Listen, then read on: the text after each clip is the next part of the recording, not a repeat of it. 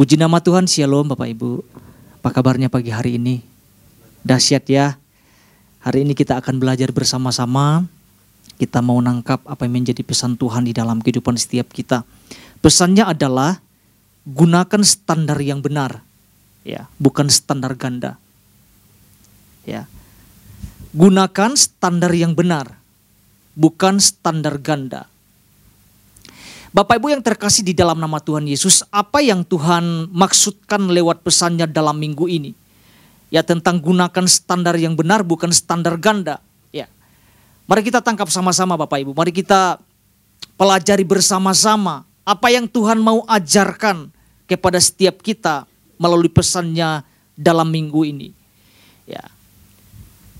Hari Minggu Pak Ishak sudah sampaikan pesan ini dan saya percaya setiap kita dapat menangkapnya Bapak Ibu ya. Katakan amin Bapak Ibu ya. Ya, karena pesan ini Tuhan sampaikan adalah kunci kemenangan bagi setiap kita. Namun sekaligus juga menjadi sebuah teguran buat setiap kita. Ya kan? Ya. Tujuannya tujuannya Tuhan uh, tujuannya agar kita itu menggunakan standar yang benar, ya. Maksudnya yang sesuai dengan kebenaran firman Tuhan Bapak Ibu ya. Kalau kita perhatikan Bapak Ibu, di bagian inti pesan Tuhan, Tuhan mengingatkan kita tentang sesuatu yang sangat luar biasa di sini ya. Saya akan bacakan bagian awal saja Bapak Ibu. Dikatakan seperti ini. Bahwa Tuhan mau kita jangan menjalani hidup dengan standar yang ganda. Ya. Mari kita renungkan bersama-sama ya. Mari kita tangkap bersama-sama. Karena gini Bapak Ibu, karena aturan dan hukumnya itu tidak jelas gitu loh. Ya. Ada banyak kompromi-kompromi di dalamnya, ada banyak ketidakjelasan di dalamnya. Artinya Tuhan mau kita hidup dengan cara yang benar ya. Yang sesuai dengan nilai-nilai firman atau standar firman di dalam kehidupan setiap kita. Standar Alkitab di dalam kehidupan setiap kita, bukan standar ganda. Ya. Ada banyak contoh-contohnya kita sudah tangkap kemarin ya. Kita sama-sama Bapak Ibu, kita sama-sama belajar. Kita mau lihat firman Tuhannya ya. Ulangan pasal 22 ayat 11.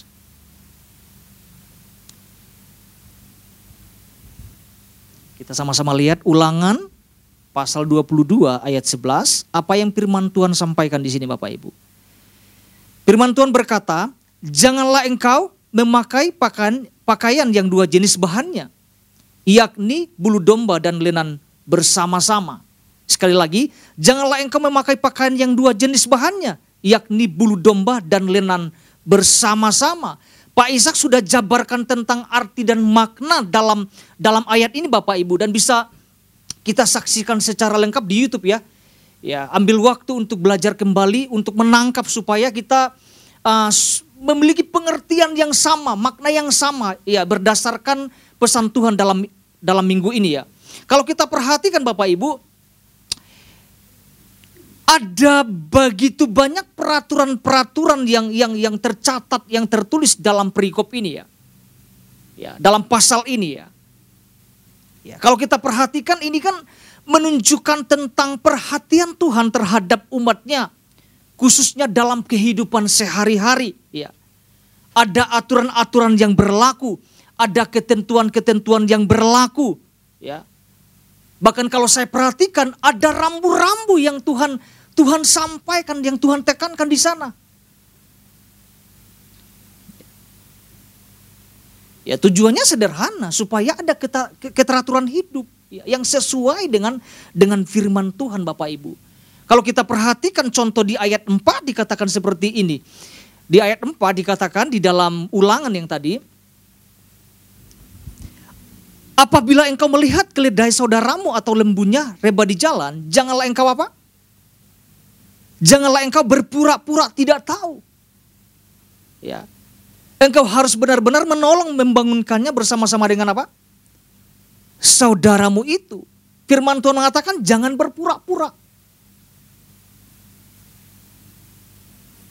Ya. Ada banyak aturan termasuk dalam hal berpakaian. Tuhan Tuhan juga atur di sana. Ya. Khususnya bagi para imam yang bertugas di bait Allah ya. atau membakar korban bakaran ya. Kalau kita perhatikan Bapak Ibu nanti kita saya cuma sampaikan ya di dalam Imamat pasal 6 ayat 10 sampai 11 itu ada aturan yang jelas dalam hal berpakaian.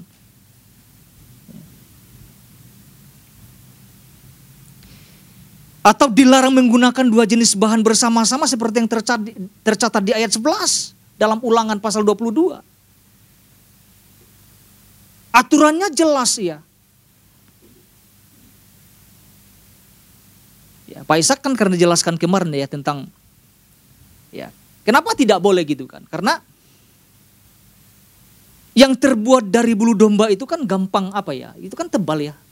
Gampang orang tuh jadi berkeringat ya ketika ketika para imam melakukan tugasnya ya dengan dengan berkeringat seperti itu menjadi sesuatu yang nggak berkenan gitu. Menjadi najis gitu ya. Sedangkan kain lenan itu berbicara tentang apa ya simbol apa keadaan tidak berdosa. Berbicara tentang kemurnian. Ya, kalau bisa dikatakan berbicara tentang kekudusan hidup Artinya bukan sesuatu yang sulit gitu ya. Aturan-aturan yang Tuhan berikan kepada umat-umatnya itu bukan sesuatu yang yang sulit untuk dilakukan. Ya. Supaya terarah dengan baik. Supaya bisa melihat mana yang boleh, mana yang tidak.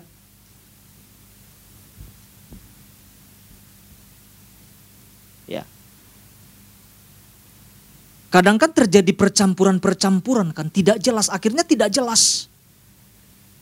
Lakukan ini boleh, lakukan itu boleh. Ya. Jadi jadi tidak jelas aturannya, pijakannya nggak jelas gitu loh. Ya. Hari Minggu Pak Ishak sampaikan dua hal ya Bapak Ibu ya. Ada dua hal yang pertama secara cepat saya bacakan Bapak Ibu. Yang pertama itu tidak menggunakan ketentuan yang berbeda-beda sesuai dengan keperluan kita. Ini kalau kita renungkan Bapak Ibu ya, kadang-kadang poin ini kerap kali terjadi di dalam kehidupan orang-orang percaya secara umum ya. ya tidak semuanya memang. Ya. Yang kedua, tidak menggunakan hukum kepercayaan yang lama yang seharusnya yang sudah kita tinggalkan. Kalau kita lihat di daerah-daerah Bapak Ibu ya, itu kental banget tentang kepercayaan itu. Ya kan? Habis ibadah, setelah itu pergi ke kuburan, minta sesuatu sama nenek. Itu masih terjadi loh. Ya, kadang saya pulang kampung juga kayak gitu, masih diajak-ajak seperti itu. Saya bilang, "No, saya tidak. Saya tidak, saya tidak mau ikut gitu." Bawa sesuatu, bawa kopi lah, bawa rot, apalah, segala sesuatu dibawa. Percampuran-percampuran seperti ini masih terjadi. Kalau kita melihat berdasarkan kebenaran firman Tuhan.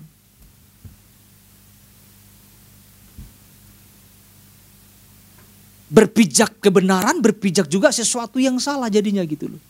Akhirnya tidak jelas arahnya. Kebenarannya tidak jelas gitu loh. Ya. Nah hari ini Bapak Ibu kita mau belajar bersama-sama ya kita mau belajar bersama-sama. Satu hal ini yang saya mau sampaikan kepada setiap kita sama-sama kita tangkap Bapak Ibu. Ini yang saya mau sampaikan bahwa belajar untuk tidak menggunakan kebenaran diri sendiri ketika kita sudah hidup di dalam Tuhan. Ya. Belajar untuk tidak menggunakan kebenaran diri sendiri ketika kita sudah hidup di dalam Tuhan. Seharusnya gini, Seharusnya kebenaran diri sendiri itu dibuang dan ditanggalkan pada waktu kita sudah hidup di dalam Tuhan.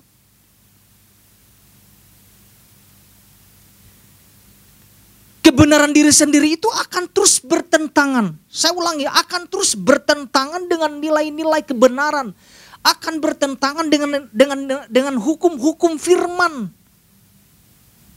di dalam kehidupan setiap kita. Gini, satu sisi melakukan kebenaran, sisi yang lain melakukan kesalahan. Ya. Contoh dalam Alkitab Bapak Ibu di dalam 2 Korintus pasal 6 ayat 14 dikatakan gini. Janganlah kamu merupakan pasangan yang tidak seimbang dengan orang-orang yang tak percaya. Itu jelas itu.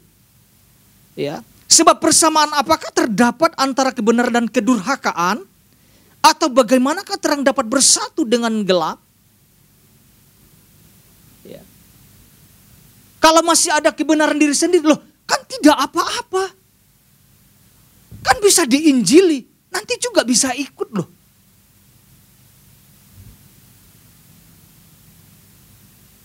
Sering gak kita mendengar tentang kalimat seperti itu?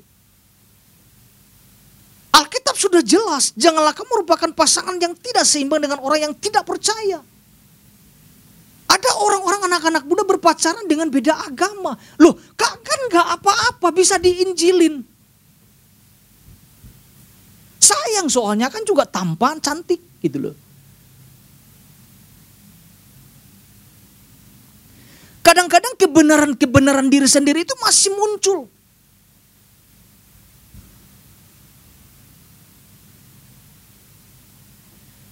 Ada pelanggaran-pelanggaran hukum firman yang terjadi. Melegalkan sesuatu demi kepentingan diri sendiri karena memang ya bisa diinjilin kok, bisa didoain, bisa memang tidak ada yang mustahil bagi Tuhan. Tapi kalau kita melihat dasar firman ini, maka aturannya jelas gitu loh. Karena gelap dan terang tidak bisa bersatu. Itu itu udah jelas.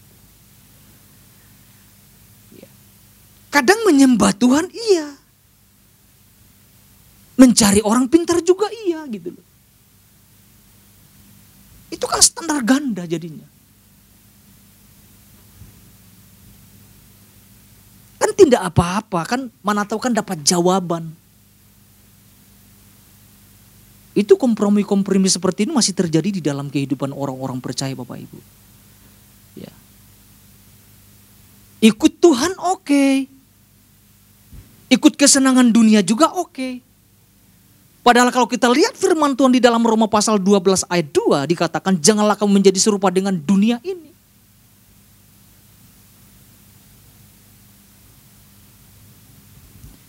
Berubahlah tetapi berubahlah oleh pembaharuan bodimu sehingga kamu dapat membedakan mana kehendak Allah. Apa yang baik, yang berkenan kepada Allah dan yang sempurna.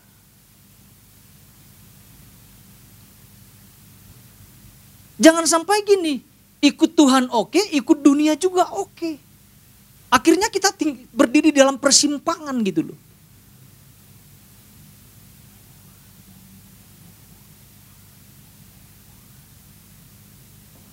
Ada aturan-aturan yang tidak jelas ya. Ya kan kemarin Pak Ishak kasih contoh-contoh tentang ya, tentang tentang perempuan kayak kemarin, ya ya. Perempuan boleh nangis, laki-laki tidak boleh. Ya. Ada ada juga ajaran yang muncul seperti ini. Perempuan nggak nggak boleh keluar malam betul ya. Kalau keluar malam dianggap apa? Perempuan apa Bapak Ibu? Padahal kan belum tentu. perempuan yang aneh gitu. Padahal kan belum tentu betul. Bisa saja ada keperluan, ada kepentingan. Tapi yang terkonsepkan gitu ya, pokoknya kalau uh, uh, perempuan keluar malam, sesuatu yang kotor saja yang dipikirkan. Kenapa laki-laki boleh, perempuan tidak boleh kan gitu. Betul nggak? Masih masih kita lihat nggak hal-hal yang seperti itu?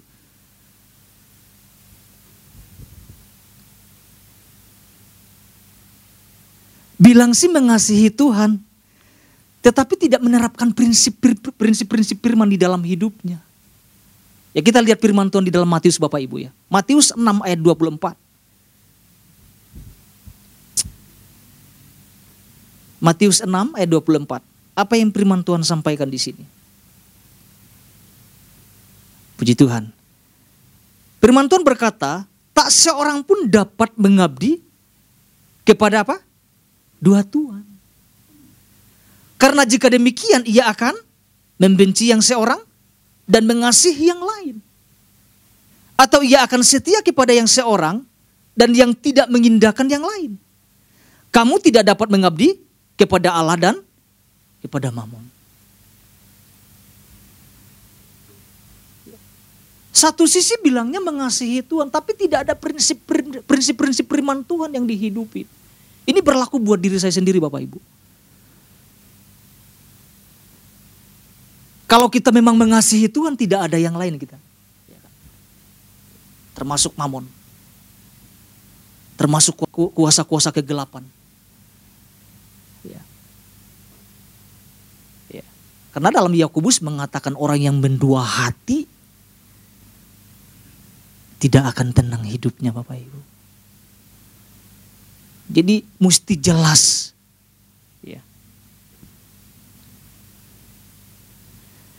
Ya karena gini yang saya renungkan Bapak Ibu ya. Karena kebenaran diri sendiri itu masih melekat di dalam diri seseorang itu. Entah itu tentang nilai, tentang prinsip, tentang pengalaman, tentang kebudayaan. Ya, tentang adat mungkin kehidupan sehari-hari. Bahkan dianggap menjadi sesuatu uh, sebuah kebenaran ya. ya. Kadang-kadang orang terjepit Bapak Ibu ya. Bisa melanggar kebenaran. Salah satu contoh. Saya merungkan tentang kehidupan Saul Bapak Ibu. Waktu dia mempersembahkan korban. Itu keadaannya sangat terjepit. Sehingga ada kompromi-kompromi yang muncul.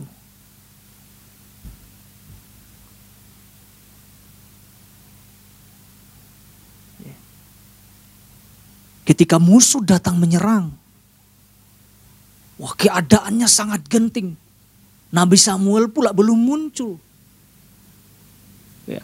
Saul tahu bahwa apa yang dilakukan itu sesuatu yang salah, tetapi dia lakukan karena kebudayaan pada masa itu mungkin. Ya. Kita ketika melakukan sesuatu mungkin peperangan harus ada sesuatu yang dipersembahkan untuk Tuhan. Ya. Bukan bagiannya dia lakukan.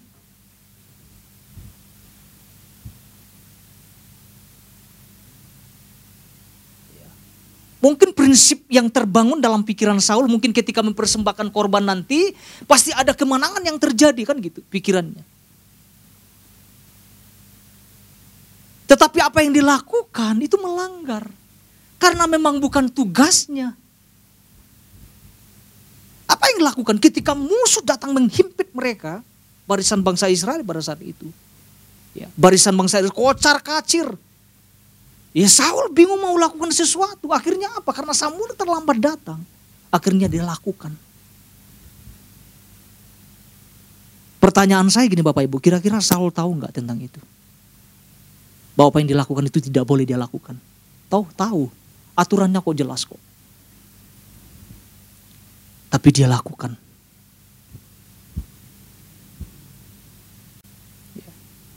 Jangan sampai nanti menganggap apa yang dia lakukan itu ya menganggap benar menurut dirinya sendiri. Akhirnya dilakukan juga. Kan gitu.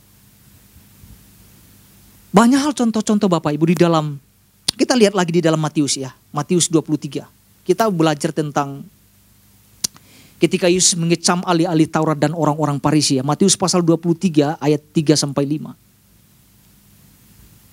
Ya, supaya kita dapat gambarannya Bapak Ibu ya. Apa yang firman Tuhan katakan di sini? Sebab itu turutilah dan lakukanlah segala sesuatu yang mereka ajarkan kepadamu.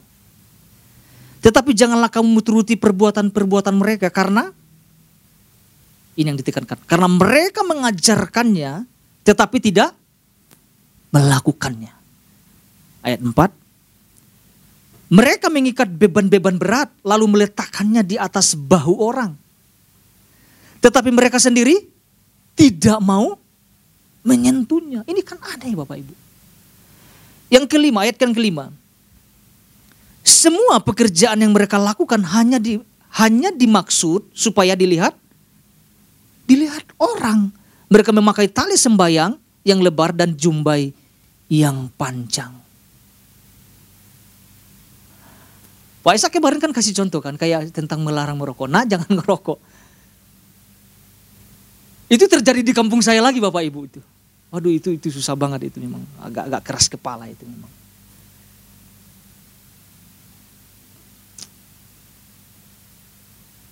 Ya bahkan sampai di gereja Bapak Ibu.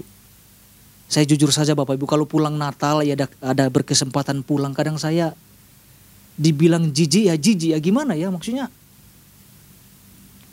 Jadi saya itu dianggap sombong jadinya gitu loh. Karena saya nggak tahan memang cium asap rokok di dalam gereja saya nggak kuat gitu. Itu bukan satu orang. Ya. Hampir rata-rata semua Bapak Ibu merokok. Itu kelas berat itu sudah itu. Itu kalau sudah lewat setengah jam itu udah risau mereka itu pingin pingin asap. saya pikir aduh saya kalau udah ikut Natal di kampungnya saya saya bilang sama keluarga aduh saya setelah firman saya pulang aja ya gitu. Belum mulai ibadah ngerokok. Ngajarin pula ke anak-anak, nak jangan ngerokok ya. Sekolah kau yang benar ya. Tapi sembari ngerokok. Dulu saya anggap sesuatu kebenaran itu. Ketika saya hidup dalam kebenaran, saya bilang, waduh. Dulu saya anggap apa yang diajarkan orang tua di sana, oh ya benar ya. Sambil kita lihat orang ngerokok gitu. Tapi ketika saya mengerti dan mengerti dan mengerti, saya bilang, ini pembodohan, saya bilang. Nanti sekali-sekali kementawai Bapak Ibu, nanti lihat ini, bisa saya tunjukkan kita baru nongol di pintu udah gak kuat. Itu belum mulai ibadah. Itu bukan pembakaran korban Bapak Ibu ya. Itu ngundang setan itu di dalam itu. Itu itu itu jujur saya saya katakan. Itu tapi keadaan itu yang membuat saya aduh miris banget Tuhan tolong gitu ya. Ya, ya pesan itu datang mukul saya, sekalian juga saya pukul orang-orang yang di sana, maksudnya keluarga saya sendiri situ. Karena di sana selalu berhubungan keluarga gitu. Selalu ada nyambung sepupu dan sebagainya dari dari atas gitu. Ya, ngumpul-ngumpul semua orang-orang yang aneh-aneh gitu jadinya. Jadi gitu, jadi susah. Jadi ketika pesan itu datang, pikiran saya langsung udah ke ke kampung halaman saya gitu Bapak Ibu. Ya, maksudnya pesan ini memang harus mereka dengar gitu ya. Semoga dan ada keluarga saya juga suka suka lihat itu. Supaya mereka belajar bahwa ini yang kita lihat di dalam ayat di dalam Matius Bapak Ibu. Alih-alih Taurat orang-orang Parisi hanya jago mengajarkan tetapi mereka tidak melakukannya. Yang saya takutkan gini, saya juga itu jangan-jangan saya tertemplak dengan dengan ayat ini. Jangan sampai saya mengajarkan sesuatu tapi saya juga melanggarnya. Jadi peringatan buat saya sendiri dan peringatan buat setiap kita Bapak Ibu. Karena terang-terangan Alkitab memberikan contoh yang nyata yang real. Ya. Selanjutnya Bapak Ibu kita akan lihat dua ciri orang yang memiliki kebenaran diri sendiri. Ini ini dampaknya ini sangat sangat sangat bahaya sekali Bapak Ibu ya. Yang pertama, ciri yang pertama. Ya. Orang yang menggunakan kebenaran diri sendiri Bapak Ibu itu sulit mengenal kebenaran firman Tuhan, itu jelas kok itu. Sulit mengenal kebenaran Tuhan. Selalu berkata gini, saya sudah tahu atau merasa lebih tahu. Kalau kita belajar tentang kehidupan bangsa Israel Bapak Ibu, waduh perkataan-perkataan Tuhan itu dahsyat di dalam kehidupan mereka. Bagaimana Tuhan mengutus para nabi untuk menyampaikan pesan di dalam kehidupan mereka. Tetapi mereka tidak mau dengar. Ya. Mereka tidak mau respon dengan baik. Mereka menolak, mengabaikannya bukan menerimanya. Itu yang terjadi loh. Saya, saya, saya bisa membayangkan Bapak Ibu kalau kita sudah hidup di dalam Tuhan tapi kita masih sulit menangkap firman. Kita masih sulit menangkap perkataan Tuhan. Jangan-jangan gini, jangan-jangan masih ada kebenaran diri sendiri di dalamnya gitu. Apa yang Tuhan sampaikan mental. Datang pesan Tuhan mental. Jangan-jangan gini, yang saya renungkan jangan-jangan ada kebenaran diri sendiri. Contoh tentang pengampunan, pesan tentang pengampunan. Oh saya sudah mengampuni, itu ada kebenaran diri sendiri dalamnya, masih ada tuh. Bukan merespon, iya saya harus berubah Tuhan. Ya, kadang-kadang itu terjadi di dalam kehidupan setiap kita Bapak Ibu. Termasuk saya. Yang kedua, yang kedua. Ciri yang kedua. Selalu merasa apa yang dilakukan itu benar Bapak Ibu. Biasanya orang yang seperti ini suka mencampurkan nilai-nilai kebenaran dengan nilai-nilai yang lainnya, yang tidak kekal. Yang tidak berasal daripada Tuhan. Ya. Ada pelanggaran-pelanggaran di dalamnya. Bahkan bisa ngatur Tuhan loh Bapak Ibu. Itu ngeri banget itu. Jadi tidak panjang lebar Bapak Ibu. Satu hal ini kita pelajari. Jadi apa yang kita pelajari? Belajar untuk tidak menggunakan kebenaran diri sendiri ketika kita sudah hidup di dalam Tuhan. Sebagai penutupnya Bapak Ibu kita lihat Galatia pasal 5. Galatia pasal 5 ayat 13. Galatia 5 ayat 13 berkata, Saudara-saudara, memang kamu telah dipanggil untuk merdeka. Tetapi janganlah kamu mempergunakan kemerdekaan itu sebagai kesempatan untuk kehidupan dalam dosa. Sampai di situ Bapak Ibu. Tuhan Yesus memberkati setiap kita.